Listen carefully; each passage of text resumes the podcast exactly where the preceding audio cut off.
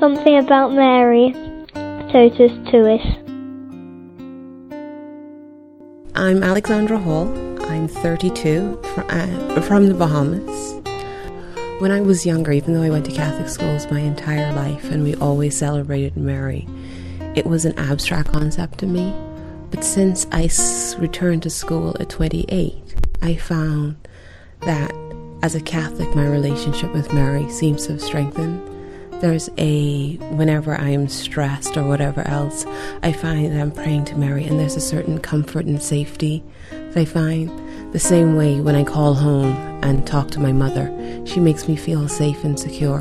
When I pray to Mary, I find that I have those same feelings of safety and security, and as if Mary's wonderful arms are wrapping around me, which is wonderful.